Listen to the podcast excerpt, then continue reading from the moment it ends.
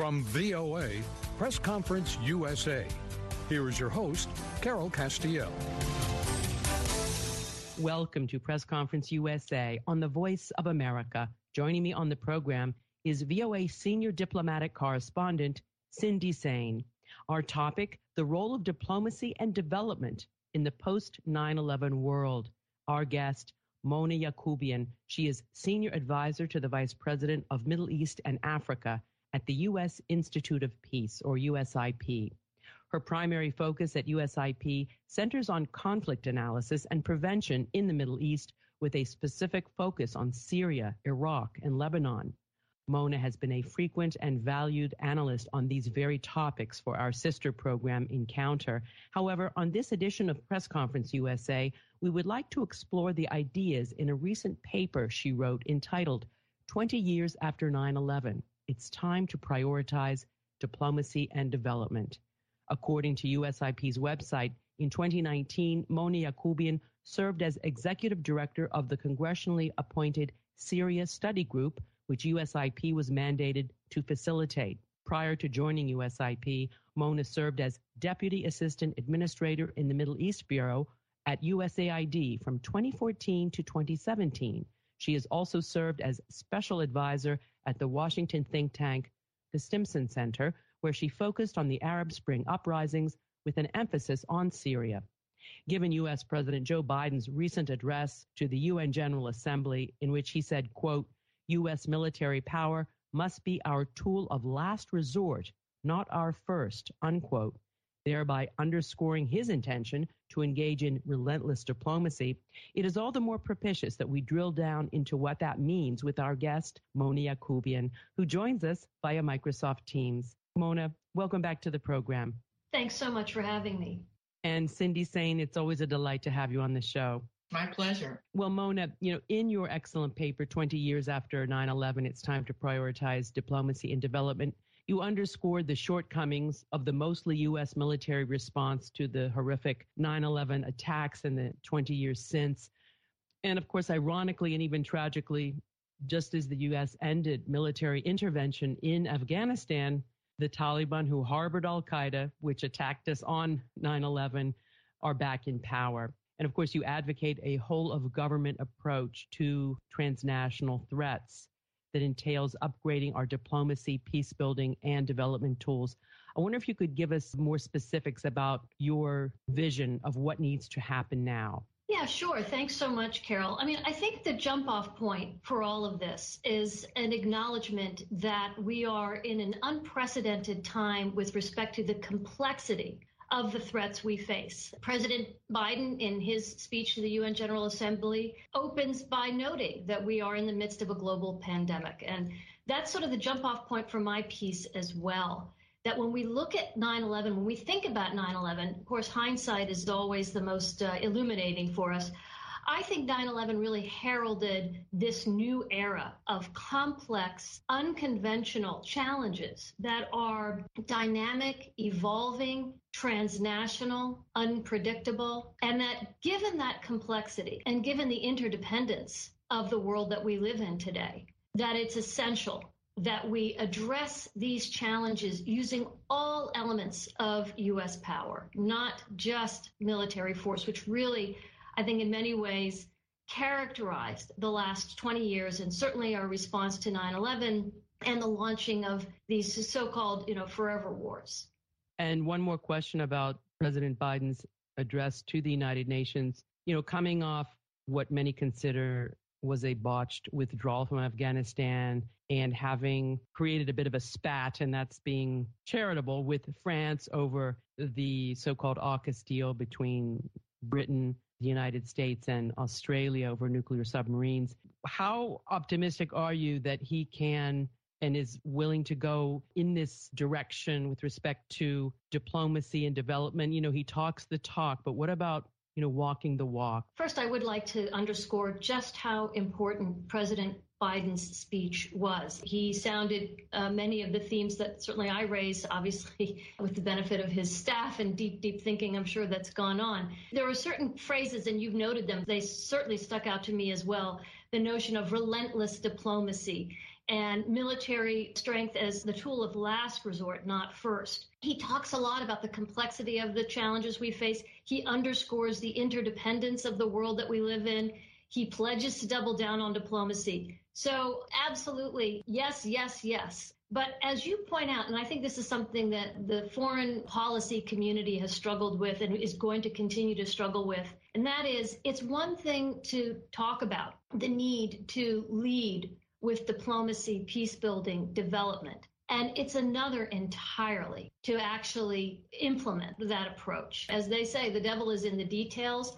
In my piece, I talk about the fact that we have so much work ahead of us in terms of first properly aligning these you know, diplomacy and development with defense, properly resourcing it. And I would think in some ways the most challenging aspect of it is developing new and innovative tools to meet these 21st century challenges. We have a long, long way to go. We don't yet have those tools. I would argue we're still very much postured, honestly, for 20th century challenges. We have yet to fully upgrade our diplomatic toolkit, our development toolkit, state and USAID. They really require a great deal of upgrading and rejuvenating in order to sort of more appropriately meet these very, very very complex challenges, which, in my view, are only going to multiply in the years to come.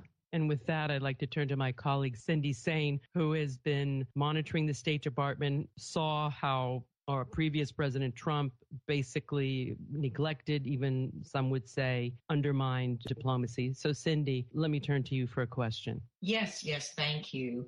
And Mona, as you mentioned, that diplomacy is what President Biden is emphasizing, and, and he's saying this is the new era of relentless diplomacy.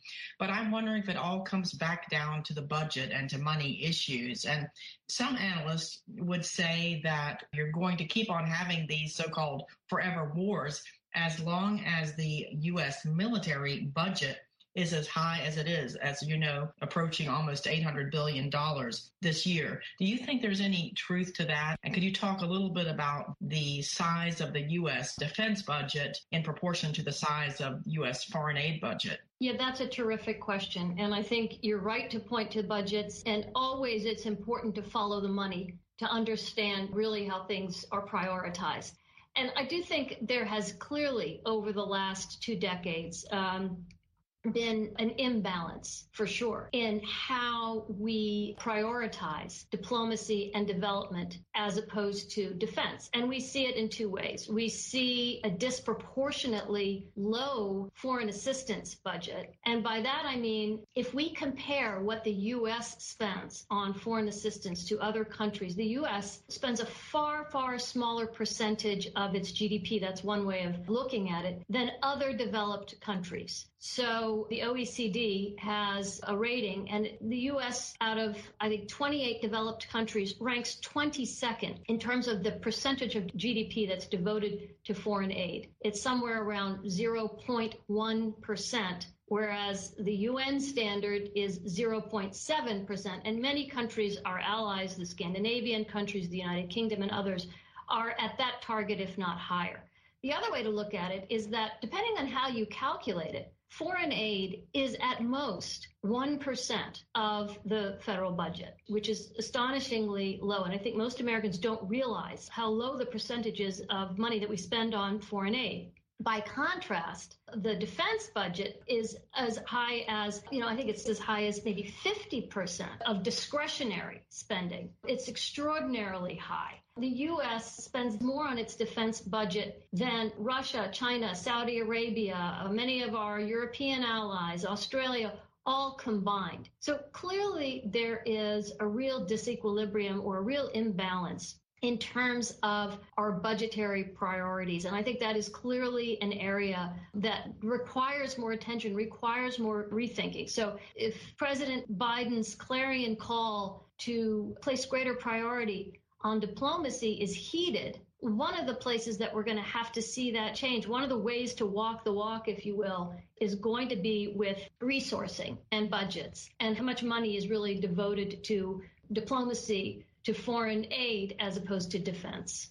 Yes, that's right, Mona. And especially with President Biden wanting to spend a lot more money domestically on infrastructure and human infrastructure.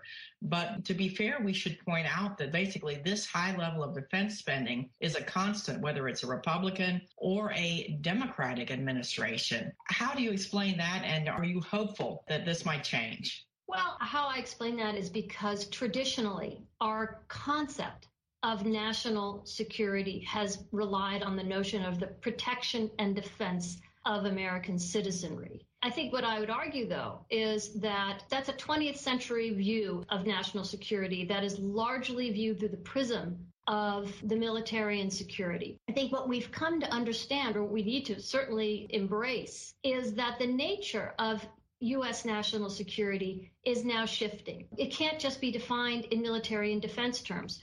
We have to think about climate resilience because of the issues around climate change. We have to think about health security. We're in the midst of a global pandemic. We have to understand better how to protect our critical infrastructure against things like cyber threats. And so I think part of the reason you've seen this overemphasis, if you will, on defense spending, regardless of which side of the aisle an administration sits on, I think that's much more reflective of the fact that that's a 20th century approach to national security, and we really need to be shifting much more into a 21st century approach, which elevates diplomacy and development to their, in my view, their rightful place. We talk a lot about what's called a 3D strategy, where we think about the elements of U.S. power, the chief elements of defense, diplomacy, and development, as being three legs of a three legged stool. And the analogy goes that if you short one or two legs or eliminate that you will obviously have an unsteady stool, you'll have an ineffective approach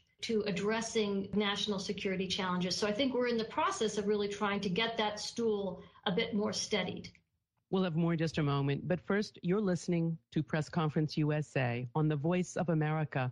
Our guest is Mona Yacoubian, Senior Advisor to the Vice President of Middle East and Africa at the U.S. Institute of Peace here in Washington. And I'm Carol Castiel, along with VOA Senior Diplomatic Correspondent Cindy Saine. And this is a reminder that our Press Conference USA podcast is available for free download on our website at voanews.com slash PCUSA. You may also follow us on Twitter or connect with us on Facebook at Carol Castiel VOA. Well, here's a shout out to a new Facebook fan from Islamabad, Pakistan, Shams Udin. If you want to hear your name and home country on the air, please send an email to pcusa at voanews.com or like us and leave a comment on our Facebook page.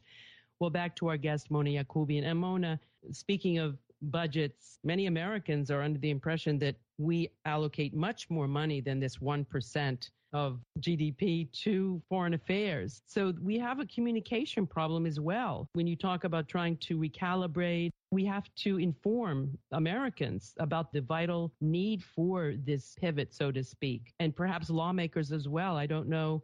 That may also be an impediment what do you think? On informing Americans, I couldn't agree with you more, Carol. We are, of course, understandably very much inwardly focused now as we deal with all kinds of issues inside of our country. But I do think it's incumbent on people like myself, my colleagues at the U.S. Institute of Peace, others um, that are part of the so-called foreign policy establishment to do much more with respect to outreach and public education. Because in this interconnected world that we live in, it's essential, I think, for Americans to understand better how these various transnational phenomenon, again, whether it's climate change or pandemics, which Americans are living every day. Every day we have pretty dramatic evidence of both of those things impacting our lives.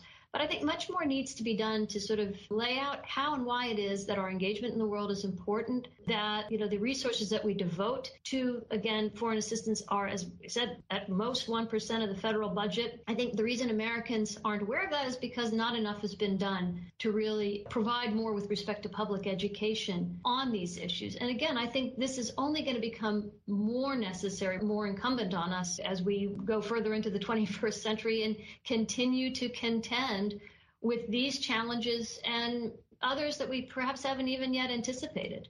And Mona, in addition to suggesting in your paper the need for rebalancing the roles of diplomacy, development, and defense, and of course, allocating more resources to diplomacy and development, pivoting away from military interventions. You also talk about creating what is called an advanced research projects agency for peace building and diplomacy. I think you make a parallel to a similar agency, DARPA, in the Defense Department. I wonder if you could talk more about that and why that's so important. Yeah, so DARPA, which is Defense Advanced Research Projects Agency, is an incredible innovation of the U.S. government and how U.S. government, when it puts its mind to finding creative solutions to challenging problems, can really move the ball forward quite a bit. And DARPA, as it's known, has been credited with helping to create the internet and GPS. I mean, these are life-changing innovations. And so the piece sort of makes this call for we need to devote exactly that kind of attention and resources and priority to the fields of diplomacy and peace building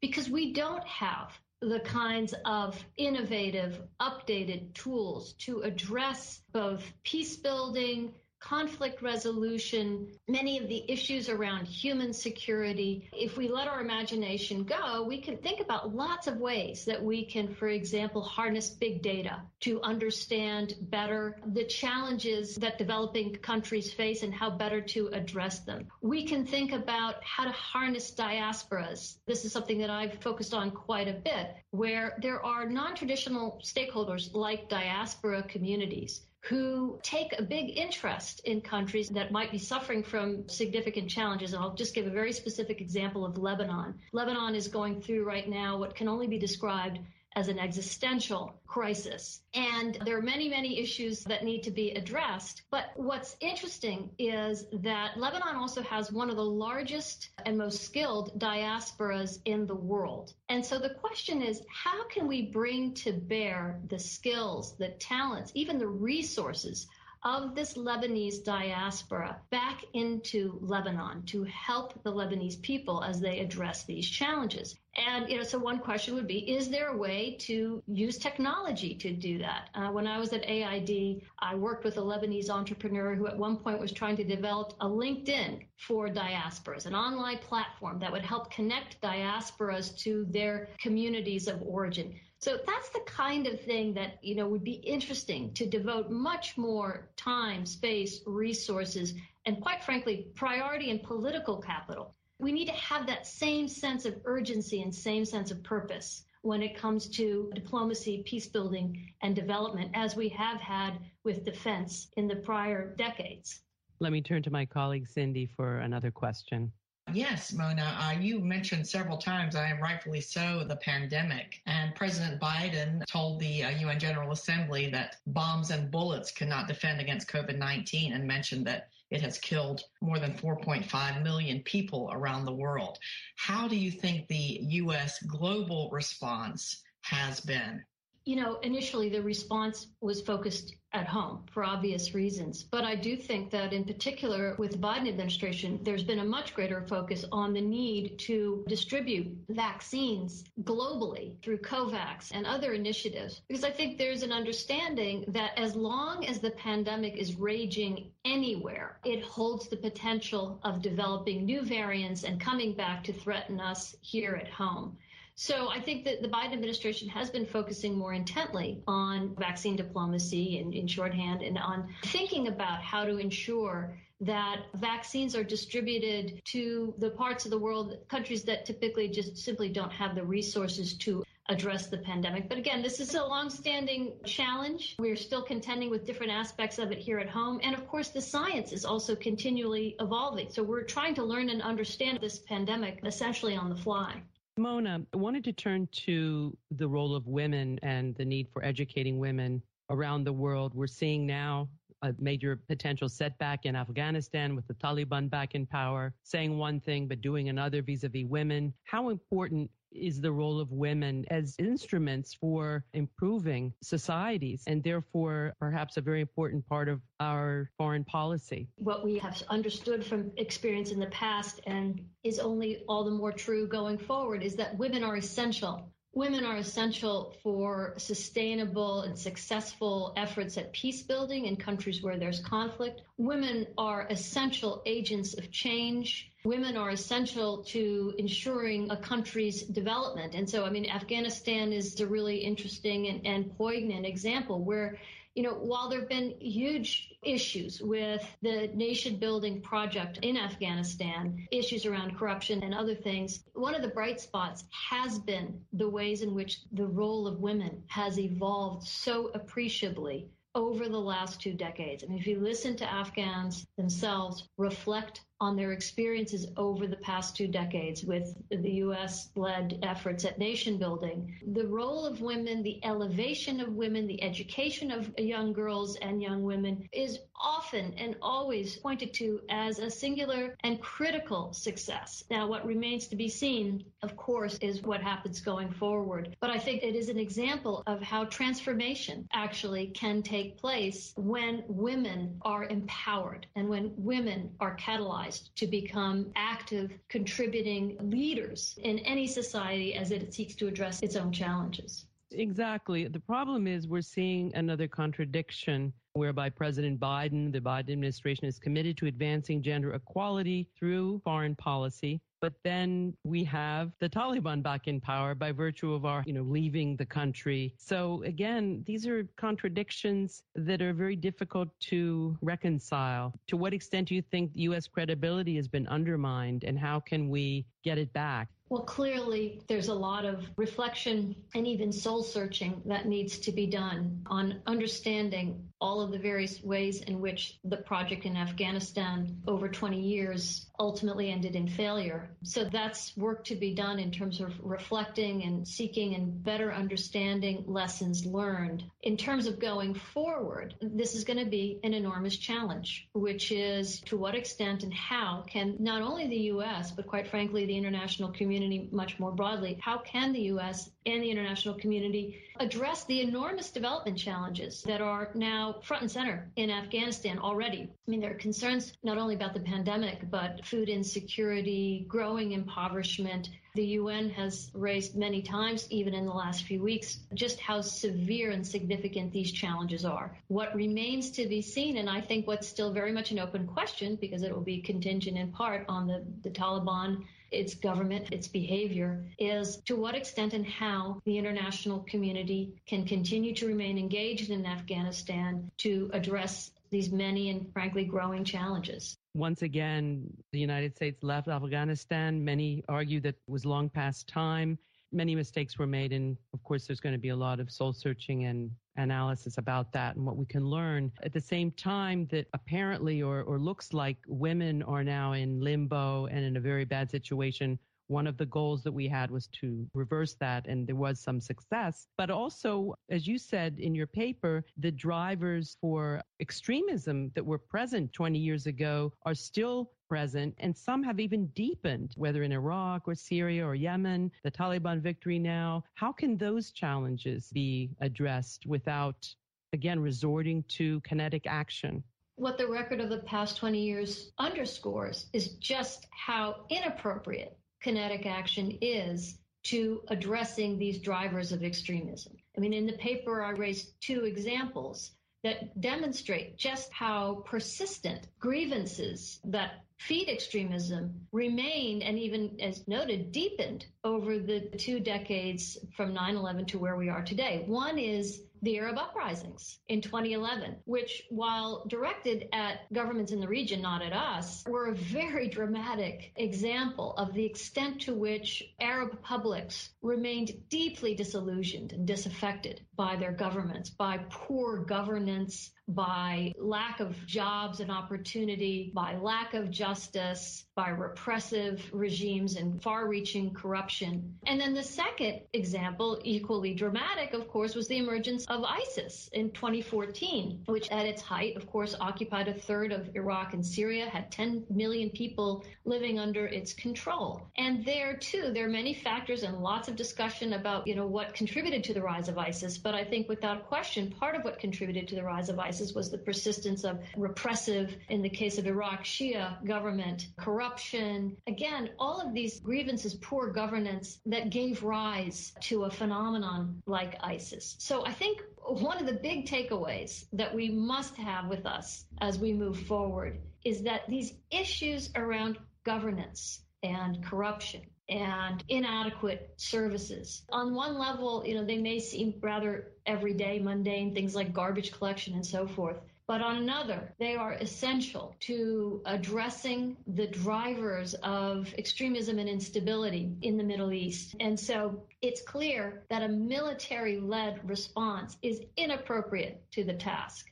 And these are issues that, in my view, have to be addressed organically and fundamentally from the region and from within. But the extent to which the U.S. plays a role, it really cannot be one that's led by our military. It needs to be one that is led by our diplomacy, and by the State Department, and by our development agency, USAID. That's really where the focus needs to be in terms of how to address these challenges. And now we're back to your original suggestion, recommendation that we need to develop tools, diplomatic tools. We need to revitalize our Department of State and USAID. Let me turn to my colleague Cindy, who may have another thought on that topic. Mona, I was just going to ask you, following up on your uh, last excellent point, do you think that the State Department that we have now is up to that task, or do you think it needs overhauling? I think the State Department, and I'm not the only one that said this, there's numerous studies out there that underscore that the State Department is in dire need of revitalization, of rejuvenation, of updating. It in many ways has been hollowed out. The previous administration's decision not to prioritize diplomacy, to actually try to downgrade, certainly didn't help. But I would argue this is a need that has been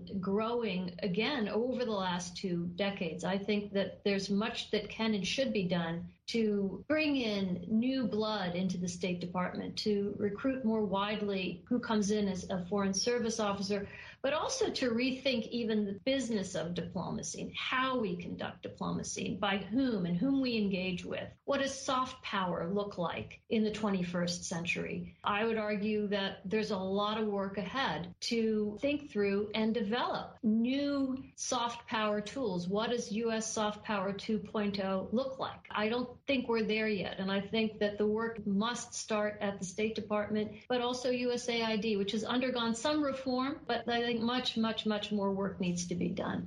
And as we close, Mona, do you expect we'll have a semblance of bipartisan support for the need to, as you say, prioritize diplomacy and development over military solutions? We have a lot of polarization in this country, myths such as we spend X amount on foreign policy when we spend much, much less, and that we could certainly afford to plow more resources. How do you see that going forward given the divide between Republicans and Democrats? Weirdly, I'm actually optimistic on that point. Number one, while you're absolutely correct, we are at a very polarized time in our country, in particular with respect to foreign policy. But there's real consensus, certainly among the American people, and I think even in, in a bipartisan way, that this era of large scale military interventions is over. And I think what's really interesting is we already have seen evidence of bipartisan consensus on a way forward that actually does look at shifting the roles of diplomacy and development, at taking, for example, a more preventive approach to conflict. We see that in the Global Fragility Act, which was passed in 2019, signed into law by President Trump, and picked up now by the Biden administration. And that piece of legislation essentially underscores the need to devote far more resources to preventing conflicts before they break out and to addressing them in new and creative ways, having more flexible funding and so forth. So I'm actually somewhat optimistic there is a way forward. Of course, again, nothing's easy in Washington, but I think again, we're at this critical inflection point in terms of our engagement in the world. We have closed, I think, the chapter of one era, and we are now moving toward a new paradigm. And I think this is an important moment of opportunity to seize on some of these bipartisan efforts and to build on them and find a sustainable, effective uh, way forward. Mona Yacoubian is Senior Advisor to the Vice President of Middle East and Africa at the congressionally funded U.S. Institute of Peace. Mona Yacoubian, I can't thank you enough for your time and insights and your contributions to a new paradigm for diplomacy and development. Thanks so much. Thank you so much for your interest, and I've really enjoyed the conversation. Press Conference USA on the Voice of America was produced in Washington with technical assistance from Rick Pantaleo. And joining me on the program was VOA Senior Diplomatic Correspondent Cindy Saine.